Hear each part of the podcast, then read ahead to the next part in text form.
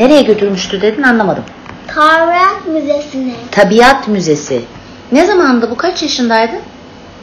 Üç. 3. Evet bravo gerçekten 3 yaşındaydın doğru. 3 üç, buçuk arasında. Başka neler hatırlıyorsun çocukluğundan? Şimdi sen dört buçuk yaşındasın. Daha eskiden en eski neyi hatırlıyorsun mesela? Kendi hatırladığın en küçük halin hangisi? Nasıl bir şey hatırlıyorsun? Bir düşüneyim. Düşün bakalım. Ya, şu olabilir mi? Bir ben sana ipucu verebilir miyim? İpucu dediğim yani bir hatırlamana yardımcı olacak bir şey. Ee, mesela ODTÜ'deki lojmanlardaki evimizi hatırlıyor musun? Hı hı. Handan teyzeyi hatırlıyor musun? Hı hı.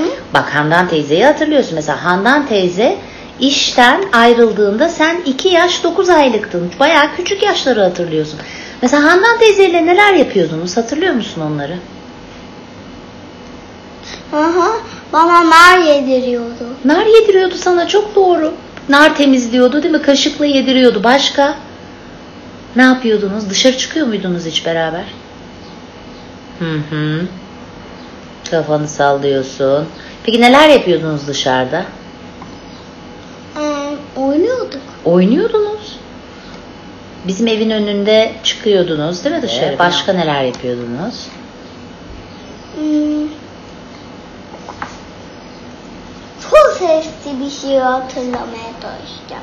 Çok ne bir şey hatırlamaya çalışacaksın? Çok eski bir şey. Çok eski bir şey hatırlamaya çalışacaksın. Hadi çalış bakalım. Düşünüyorsun, düşünüyorsun. Çok güzel. Hatırladın galiba, gülümsüyorsun çünkü. Evet. Nedir? Bizim eski evimiz. Eski evimizi hatırladın. Nasıldı bizim eski evimiz? Neler vardı? Nasıl bir yerde? Anlat bakalım biraz. Hatırlıyor musun? Yok. Peki, madem ben sana bazı hatırlatıcı sorular sorayım. Tek katlı mıydı, çift katlı mıydı? Tek Tek ama merdiven yok muydu? vardı. Vardı demek ki çift katlıymış. Çift iki demek. iki katlıymış. Değil mi? Peki senin odan üst katta mıydı, alt katta mıydı? Bir düşüneyim. Düşün bakalım. Üst. Üst bravo aynen öyle. Merdivenden çıkar çıkmaz hemen sol tarafta senin odan vardı. Sonra senin odanı geçince yan kapı hangi odanın kapısıydı? Sizin. Bizim odamız var. Evet. Bizim odanın yanında ne vardı? Onu hatırlıyor musun? Başka bir oda daha vardı. Hani içinde ayna vardı büyük. Misafir odası. Misafir odası. Peki misafir odasıyla senin odanın arasında bir de bir tane küçük yer vardı. Orası neresiydi? Dolap. Banyo. Banyomuzdu. Hatırlıyor musun? Orada banyo yaptırıyordu seni Handan teyze. Ben de yaptırıyordum değil mi? Evet. Alt katta neler vardı peki? Şimdi merdivenlerden iner inmez salon vardı değil mi? Peki salondan çıktığında bu tarafında sol tarafında dış kapı vardı. Sağ tarafında küçük tuvalet vardı. Tam karşında da bir bir yer vardı. Orası ne? Mutlu. Mutfak. Bravo. Hepsini hatırlıyorsun işte. Salonda da bir balkon vardı. Balkonda hatırlıyor musun? Evet. Evet. Üstünde cam olan bir hasır masamız vardı Ben büyük. başka bir şey daha hatırlıyorum. Nedir o? Şu kaç gün, şu suyu kaç gündür içmiyorum. Çok haklısın. O suyu çünkü dün, dün koyduk hala duruyor. O kadar haklısın ki ben sana şu bardağa taze su koyayım. Yeni su koyayım dur. Onu çiçeklere dökeriz. Peki başka bir şey daha hatırlıyorum dedin. Nedir o başka şey?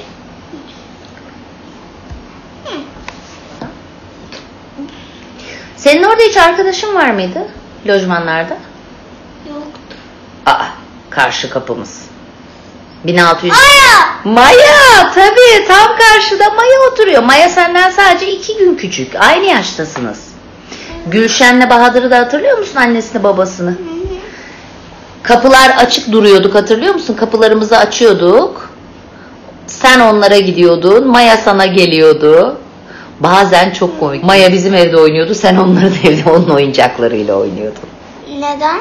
Seviyordunuz Orijinal geliyordu büyük ihtimal yeni oyuncaklar diye kendinizinkinden farklı. Kapıları açıyorduk önce bir oynuyordunuz beraber sonra Maya senin oyuncaklarına dalıyordu. Salondaki hani o sepetin vardı ona. Sen de gidip Maya'nın oyuncaklarına dalıyordun. Neden? Neden? E çünkü yenilik dikkat çeken bir şey. O yeni oyuncaklar ya senin olmayan yeni oyuncak daha ilgini çekiyor eski oyuncaklara göre. Aa, aa. Şu masayı bir. Şu masa biraz. Gel şimdi sana kot şortunu giydirelim olur mu? Burnumdan hava salabiliyorum ben. Farkındayım, farkındayım. Merhabalar. İkili Büyütmek Podcast serisinin birinci sezonunun son ve 20. bölümünde e, kendim konuğum. Ve e, bu programda sizlerle otobiyografik bellek gelişiminden biraz konuşmak istiyorum. Benim uzmanlık alanım bu. E, Orta Doğu Teknik Üniversitesi Psikoloji bölümünde öğretim üyesiyim. Çoğunuzun bildiği gibi diye tahmin ediyorum. E, ve e, ben bir gelişim psikoloğuyum. Hem e, kültürler arasında hem de farklı anne ve çocuk özelliklerine göre e, anne çocukların ortak ve ortak olmayan geçmişle ilgili nasıl konuştuklarına dair e, araştırmalar yapıyorum. Ama bunun dışında toplumsal cinsiyet gibi, annelerin benlik kurguları gibi, e, bağlanma stilleri gibi çeşitli bireysel faktörlerin bu konuşmaları nasıl etkilediklerini inceliyorum. Aynı zamanda yetişkinlerin de hayattaki ilk anılarını nasıl hatırladıkları ile ilgili araştırmalarım da var. E, bugün sizlere öncelikle e, bu yıl çıkan e, yeni kitabımdan bahsetmek istiyorum. Kitabın ismi Otobiyografik Bellek Gelişiminde Kültürel, Ailesel ve Bireysel Özellikler. Bu kitapta birçok konuya değiniyorum. Bunlardan bir tanesi de hayattaki ilk anılar söylediğim gibi. E, şimdi otobiyografik bellek araştırmacılarının bu alanda yaptığı, e, incelediği araştırmalara ve konulara baktığımızda hayattaki ilk anıların çok önemli bir konu e, oluşturduğunu görüyoruz. Çok sayıda çalışma var bunu inceleyen. Tabii ki de Sigmund Freud bu konuda da çoğu konuda olduğu gibi bahseden ilk kişilerden, kuramcılardan biri. E, Freud hayattaki ilk anılarımızdan çok aslında neden çocuklukta belirli bir yaşa gelene kadar olan anılarımızı hatırlayamadığımız sorusuna da e, odaklanmakta. Ve e, çoğu zaman da genel olarak en azından e, bu anıların içeriğinin toplum kurallarına göre kabul edilemez olduğu, hatta bazı cinsel içeriği de ihtiva ettiği gerekçesiyle bundan doğan gerginlikle başa çıkamayacağımız için hayatımızın ilk yıllarını hatırlamadığımızı öne sürmekte. Ve bebeklik amnezisi yani infantile amnesia kavramı da ilk olarak ortaya e, bu yolla atılıyor. Ama tabii ki de güncel çalışmalara baktığımızda bebeklik amnezisi aslında Freud'un kuramından çok farklı biçimde e, açıklanmakta. Bir tanesi beynimizin e, hipokampüs bölümü e, çocuklukta 18 ay öncesinde işlevsel durumda değil. Bu da anıların e, işlemlenmesi için önemli olan beyin bölgelerinden biri. Bununla beraber benlik kavramı henüz tam olarak gelişmiş değil. E, o yüzden de belirli bir süreden önce yaşadığımız şeyler aslında benliğimizle alakalı değil. Çoğu zaman annemizin, babamızın ya da bize bakanların bir uzantısı olarak kendimizi kabul ettiğimiz için. Aynı zamanda tabii bunun içinde dil gelişimi de var. Dil gelişimiyle de bağlantılı olarak çocuğun konuşmaya başlamadığı zamanlara ait olan anılar genellikle hatırlanmıyor. Ama dil gelişimi tamamlandıktan sonra başka bir katman daha eklendiği için çok daha hatırlanır hale geliyor diyebiliriz. Son olarak da şundan da bahsedebiliriz. Ee, çocuklar dil gelişimine de sahip olduktan sonra e, belirli bir yaştan sonra e, 3-3,5 yaş gibi zaman içinde kendilerini konuşlandırabilmeye başlıyorlar. Yani kendi yerlerini anlayıp geçmiş, şimdi ve gelecek uzamına dair bir algı geliştiriyorlar ve hayatın ilk yıllarında bu tabii ki de ne yazık ki e, gelişmemiş durumda. Bu konunun nasıl çalıştığına baktığımızda çoğu zaman çoğu yerde, çoğu psikolojik çalışmada göreceğimiz gibi self-report denilen öz bildirimle e, bu verilerin toplandığını görüyoruz. E, ortalamalara, istatistiksel ortalamalara baktığımızda tabii ki bunun altında üstünde olabilirsiniz ama kültürel bir fark da görüyoruz. Örneğin daha Kuzey Amerika, Kuzey Avrupa gibi daha bireyci toplumlarda e, ilk anının, hayattaki ilk anıların 3,5 yaş civarında ortaya çıktığını görürken e, bu yaşın e, Asya toplumları gibi mesela Çin gibi kültürlerde 4,5 yaş civarında olduğunu hatta bazı tekrarlanan çalışmalarda mesela Güney Kore'de 5,5 yaş civarında olduğunu görüyoruz.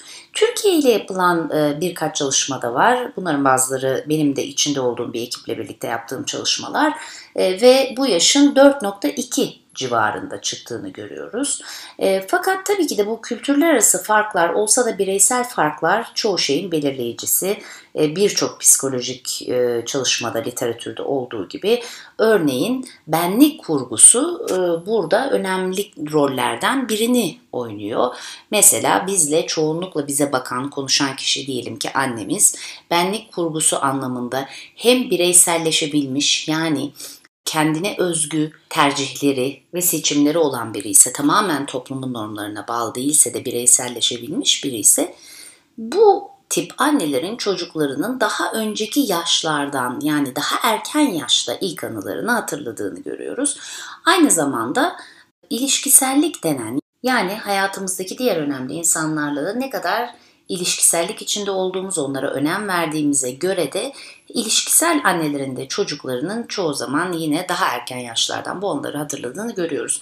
Ama sadece yani yetişkinlikte ortaya çıkan bir şey de olduğunu söyleyemeyiz. Çünkü anne çocuk konuşmalarına da baktığımızda yani e, yakın ya da uzak geçmişle ilgili ya da birlikte paylaştıkları ya da sadece birinin yaşadığı, deneyimlediği bir geçmiş anı ile ilgili konuşmalarına da baktığımızda yine hem bireyselleşebilmiş hem de ilişkisel olan annelerin çocuklarının ve annelerin kendilerinin de bu anıları anlatırken daha çok detaylandırdığını görüyoruz. Bu detaylandırma ne demek? Çok daha fazla soru sordukları, çeşitli sorular sordukları ve bunda tekrara düşmedikleri, çok önemli olarak çocuğa aktif bir rol verdikleri bu konuşmalar içinde sadece kendi istedikleri bilgiyi almak için bir sorgulamadan ziyade çocukların da bu konuşmalara yön verebilen aktif katılımcılar olarak gözlendiği bir örüntü gördüğümüzü söyleyebiliriz. Şimdi 30 saniyelik bir ara sonra devam edeceğiz. Aslında ebeveynler çocuklarıyla neredeyse doğdukları günden öncesinden de başlayarak yani hamilelik zamanından ama doğdukları günden itibaren hayat boyu hem içeriği hem ne kadar sık konuştukları hem konuşma stilleri ya da bu konuşmaların duygusal boyutu, amaçları bütün bunların değişkenlik gösterdiği bir biçimde sürekli ebeveynlerin çocuklarıyla konuştuklarını görüyoruz. Aslında yeni doğmuş bir bebeğin bile e, ebeveynlerinin konuştuğu dili öğrenebilmesi için tabii ki de tipik gelişim içinde ise dildeki örüntüleri fark etmesini e, sağlayan bilgisayar bir kapasiteye sahip ve e, bebekle ilgilenen yetişkinler ve diğer yakınlarının çabaları da dil gelişiminde e, çok büyük bir önem taşımakta. Aynı biçimde e, geçmişle ilgili konuşmalarda da e, bebekler büyüdükçe e, artık e, erken çocuklukta yavaş yavaş bu stili duya duya bunu bir e, hatırlama stili olarak kabullenir ve benimserler. Ondan sonra da kendi anılarını, otobiyografilerini hatırlarken bu biçimde anlatmaya ve hatırlamaya başlarlar. Anne babalar çoğu zaman bunu bilinçli olarak yapmasalar da aslında çoğu zaman çocuklarının gelişimlerini desteklemek adına e, otantik bir anlayışla bir biçimde ortak ya da ortak olmayan geçmişle ilgili sıkça konuşurlar. Küçük yaşlarda belki biraz daha az ama özellikle karşılıklı bir konuşma şekli oturdukça yaygın olan ebeveynlik pratiklerinden biri olduğunu söyleyebiliriz bunların. Ama tabii ki de farklı yaş grubundaki çocukların ebeveynleri çocuklarıyla geçmişte ilgili nasıl konuştuklarını doğal olarak değiştirmekte. Yani aslında çocuğun gelişimsel özelliklerine göre ve ihtiyaçlarına göre çoğu zaman dediğim gibi farkında olmadan bunları düzenlemekteler. Böyle diyebiliriz. Örnek vermek gerekirse mesela çocuk 2,5 yaşındaysa geçmişle ilgili bir konuyla ilgili konuşan bir ebeveyn e, bu konuda, bu anı konuşmasında daha aktif bir rol alacaktır. Bunu rahatlıkla söyleyebiliriz. Yani kendisi daha çok cümle söyleyecek, kendi sorduğu soruları cevaplayacaktır. Ama örneğin aynı ebeveyn çocuk 4-4,5 yaşına geldiğinde e, çok daha çocuğa aktif bir rol vererek, sorduğu soruların cevabını artık çocuktan bekleyerek ve karşılıklılık ilkesine dayanarak daha çok çocuğu da konuşmaya teşvik ederek böyle bir örüntü gösterecektir. Ama tabii ki de bireysel farklar çok farklı. Örneğin annenin bir benlik kurgusu ya da bağlanma stili ya da hatta psikolojik kontrolü ya da davranışsal kontrolü ne kadar uyguladığı bile bu konuşmalardaki e, konuşma örüntüsünü ve hatırlama stilini değiştirecektir diyebiliriz.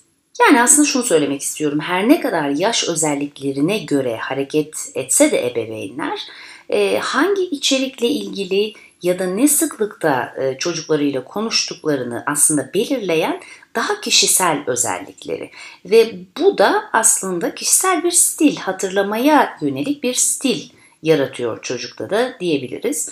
Bu stile göre kimi anneler aslında daha çok özen göstererek, ayrıntılandırarak, çocuğa daha aktif bir rol vererek konuşurken bazı anneler de daha az özen göstererek, daha az ayrıntı vererek hatta aynı soruyu tekrar tekrar e, çocuğa sunarak sadece o cevabı almayı amaçlayarak konuşuyor diyebiliriz. Kısaca bu konuşmaların içeriği, sıklığı, nasıl bir duygusal tonu olduğu, ne kadar ayrıntılandırıldığı ya da niye bu konuşmayı yaptığı yani amacı ebeveynin nasıl bir konuşma tarzı olduğuna ve spesifik olarak geçmişle ilgili konuşurken nasıl bir tarza sahip olduğuna göre değişir de diyebiliriz. Örneğin şöyle bir şey söyleyebiliriz. E, bir ebeveyn, e, burada annelerden bahsediyorum, daha çok literatür bunun üzerine. Diyelim ki bir anne çocuğunu kreşten alıyor, 4 yaşındaki çocuğunu. Günün nasıl geçti? gibi bir soru çoğu annenin çocuğuna sorduğu bir sorudur. Fakat bunun sonrasında sorulan soruların içeriği aslında çocuğun daha sonra insan ilişkilerinde ve kendi anılarını hatırlarken nasıl hatırlayacağını da belirleyecek bir harita gibi çalışabilir, bir şablon, şema gibi çalışabilir diyebiliriz. Örneğin siz çocuğunuzu kreşten alıyorsunuz. Nasıl geçti bugün diyorsunuz ve çocuğunuz diyor ki bugün Ayşe ile oynadık. Bunun devamındaki sorularınız çeşitli olabilir. Mesela bir anne, ''Aa öyle mi? Ayşe'nin göz rengi neydi? Peki saçı ne renkti? Seninle aynı boyda mı? Daha mı kısaydı? Daha mı uzundu Ayşe senden gibi fiziksel özelliklerine dair sorular sorabilir. Ya da aa öyle mi? E, Ayşe etek mi giyiyordu? Aa öyle mi? Pantolon mu giyiyordu? Peki normalde hep etek mi giyiyor? Gibi. Aslında toplumsal cinsiyete yönelik ya da bu değilse bile dış görünüşüne, giydiklerine, elindeki oyuncaklarına dair daha çok soru soruyor olabilir. Ya da aa hangi Ayşe hani annesiyle tanışmıştık hatırladın mı? Kardeşi de vardı gibi aile bağlamında sorular soruyor olabilir. Ya da aa sen Ayşe'yi seviyor musun peki onunla zaman geçirmekten hoşlanıyor musun gibi çocuğun o kişiyle olan ilişkisine dair daha çok soru soruyor olabilir. Hatta ilerleyen yaşlarda çoğu zaman çoğu kültürde de gördüğümüz gibi ama Türk kültüründe de sıkça karşımıza çıkan annesi ne iş yapıyor, babası ne iş yapıyor gibi ya da nerede oturuyorlar gibi sorular yani sosyoekonomik statüsünü anlamaya yönelik önceliklerinize göre ve kendi e, bilişsel şemalarınıza göre yönlendirdiğiniz konuşma içeriği aslında çocuklarımız için de daha sonrasında bir bilişsel şema oluşturuyor diyebiliriz. Peki anneler çocuklarına bu konuşmalar içine nasıl sorular sorarlar? Sordukları sorular önemli tabii ki de ama e, tekrara düşmemek e, suretiyle daha önemlidir diyebiliriz. E, belki bundan önce şunu da söylemeliyiz. E, bir tanesi literatürde geçen bu konuşmaların tiplerinden biri paylaşılan geçmiş yaşantılar.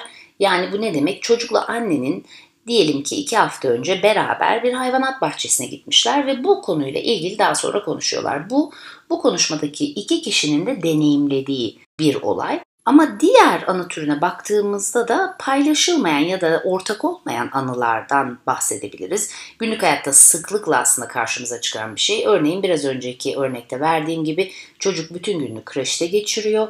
Anne kreşten çocuğu almaya gittiğinde günün nasıl geçti diye soruyor. Yani taraflardan biri çocuk bu e, konunun içeriğine hakimken, deneyimlemişken diğeri bu olayı yaşamamış ama o kişiyle konuşarak bilgi edinmeye çalışıyor.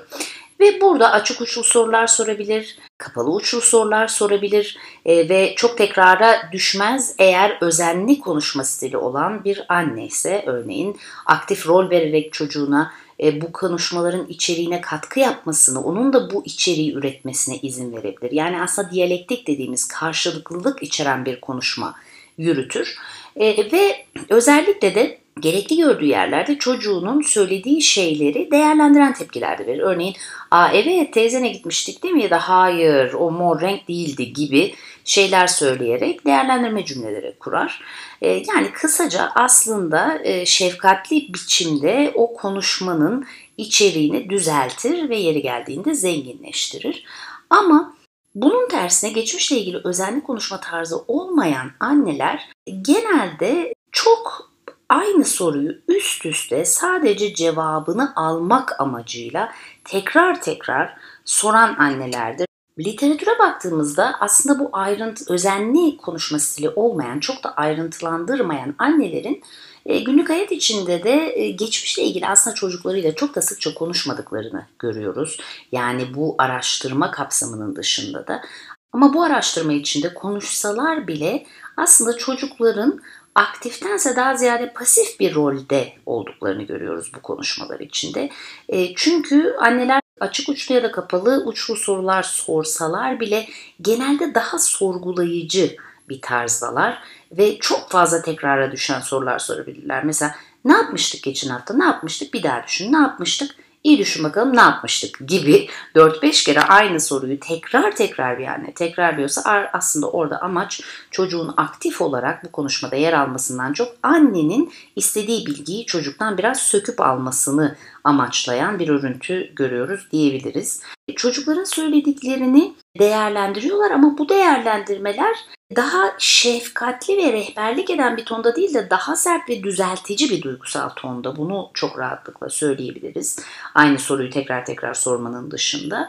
Yani bu anlamda o kadar da özenli olmayan anneler ama en e, temel farkında çocuğun daha az konuştuğunu ve daha pasif bir rolde olduğunu bu konuşmalarda özellikle erken yaşta sadece annenin ondan belirli cevapları alma isteği ve beklentisi içinde olduğu için çocuğun da bu konuşmanın diğer bir katkı sağlayan tarafı olduğu rolünü çok da gözlemlemiyoruz. Yani diyalektik bir konuşma e, diyemeyiz bu anlamda da. Çok fazla düzeltme ve emir cümlesi de çoğu zaman ne yazık ki eşlik etmekte. Toplumsal cinsiyet rollerine göre de bu konuşmalar çok fazla değişmekte. Örneğin labımızda yapılan e, bazı çalışmalar var. E, bunlarda hem anne çocuk çiftlerini hem de bazen anne baba çocuk üçlülerini de inceliyoruz. Toplumsal cinsiyet bağlamında yaptığımız bu çalışmalardan bazılarında aslında daha önce literatürde de görülmüş bazı bulguları replike ettik yani tekrar ettik.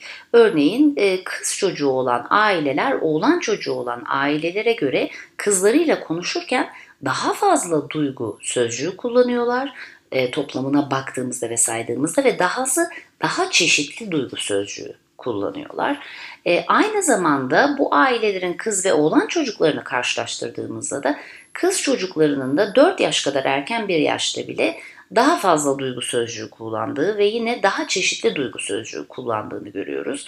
E, bu bir tesadüf ya da biyolojik yapıdan dolayı ortaya çıkan bir e, olgudan çok daha çok sıfır yaştan itibaren kız çocuklarına aile içinde ilişkisel bir rol atanırken olan çocuklarından çok da böyle bir beklenti olmadığını hatta belki çok duygularıyla iç içe olan, duygularıyla teması kuvvetli olan oğlan çocuklarının belirli ortamlarda ya da sosyoekonomik statüde e, aslında çok da evla olmayabileceğini, bu rolün daha çok toplumsal cinsiyet rolleri içinde kız çocuklarından beklenen bir rol olduğunu e, söyleyebiliriz rahatlıkla. Özellikle bu çocuklarla iletişimde olma çoğu zaman annenin de sorumluluğunda. Yani babalar için böyle biçilmiş bir toplumsal rolün çok yaygın olduğunu da e, çok söyleyemiyoruz aslında.